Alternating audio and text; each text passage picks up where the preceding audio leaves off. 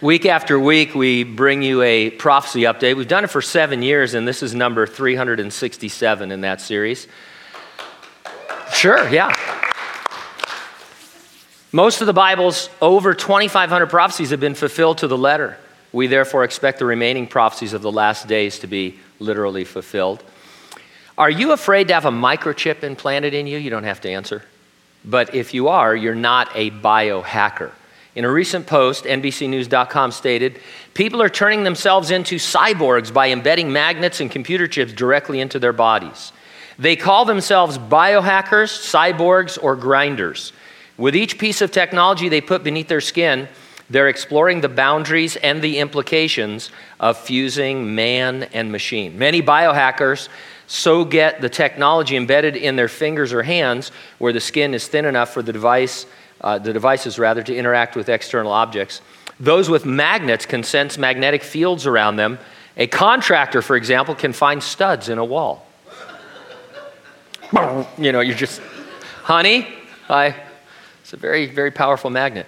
Uh, stick a computer chip under the skin and it can do a lot of things send data to smartphones and other devices, open specially outfitted doors, act as permanent headphones embedded in your ears, and do anything else the chip's creators may dream up. Even the United States government is working on a device that would be implanted in the brain to restore memory. I know I would trust that. Another article invites you meet the man who stuck a microchip in his hand. Australian advertising executive Ben Slater is one of a handful of people now walking around with a microchip implanted in his body. A grain of rice sized RFID microchip has been implanted into subcutaneous tissue between the webbing of Slater's thumb and index finger in anticipation of the iPhone 6 release. Biohacking and microchip implant technology has been around for at least a decade though until recently the application and usage has been limited. Recent developments of near field communication in our mobile devices is opening up a new frontier of interconnectivity and body customization, which allows devices to talk to each other simply by touching or being in proximity to another chip enabled device. A company named J- uh, Dangerous Things, it's dangerousthings.com, sell everything you need to insert your own chip a glass tag injection kit complete with an RFID tag, a disposable sterile scalpel, and a pain management kit. Uh, yeah, you don't want to get out the door without that. Total uh, for all of those to implant a microchip in yourself is $105. The second annual biohacking conference was just held in Pasadena, California. Their press release stated more than 500 people to upgrade their bodies and minds using technology and learn from 35 human performance luminaries. I read a little bit about the conference. It wasn't just about um, microchips and such. A lot of recognizable people were there who are into all kinds of uh, human potential uh, and different things, and, and it, this is just part of that catching on. Now, it may only be niche and trendy right now, but it's going to be mandatory someday. You know that, and people are going to think it's normal.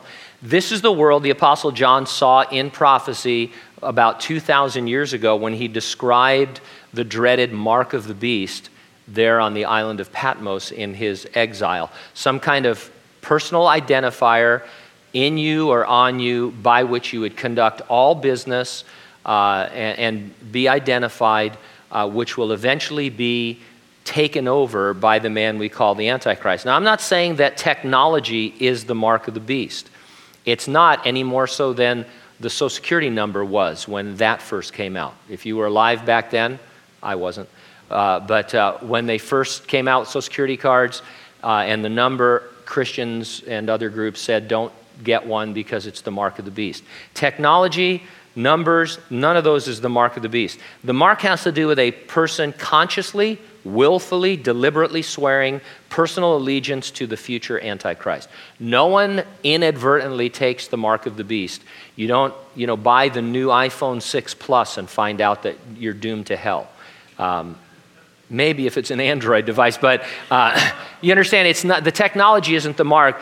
The mark happens in the middle of the future Great Tribulation when this system or something like it is in place and the Antichrist takes over and he says, if you want to buy or sell anything, in fact, if you want to live, you're going to have to swear allegiance to me and worship me as God. That's the mark of the beast.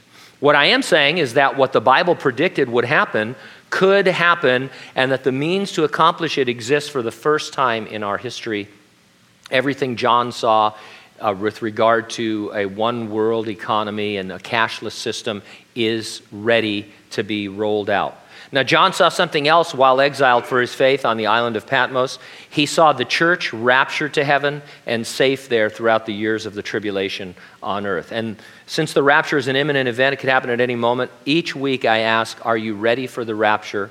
Which essentially means, Are you a Christian? Have you been born again? Do you know the Lord as your Savior? Because when He comes to resurrect and rapture the church, you will be taken home. If you're not a Christian, you will be left behind. And so you need to get ready and stay ready and keep looking up because, ready or not, Jesus is coming.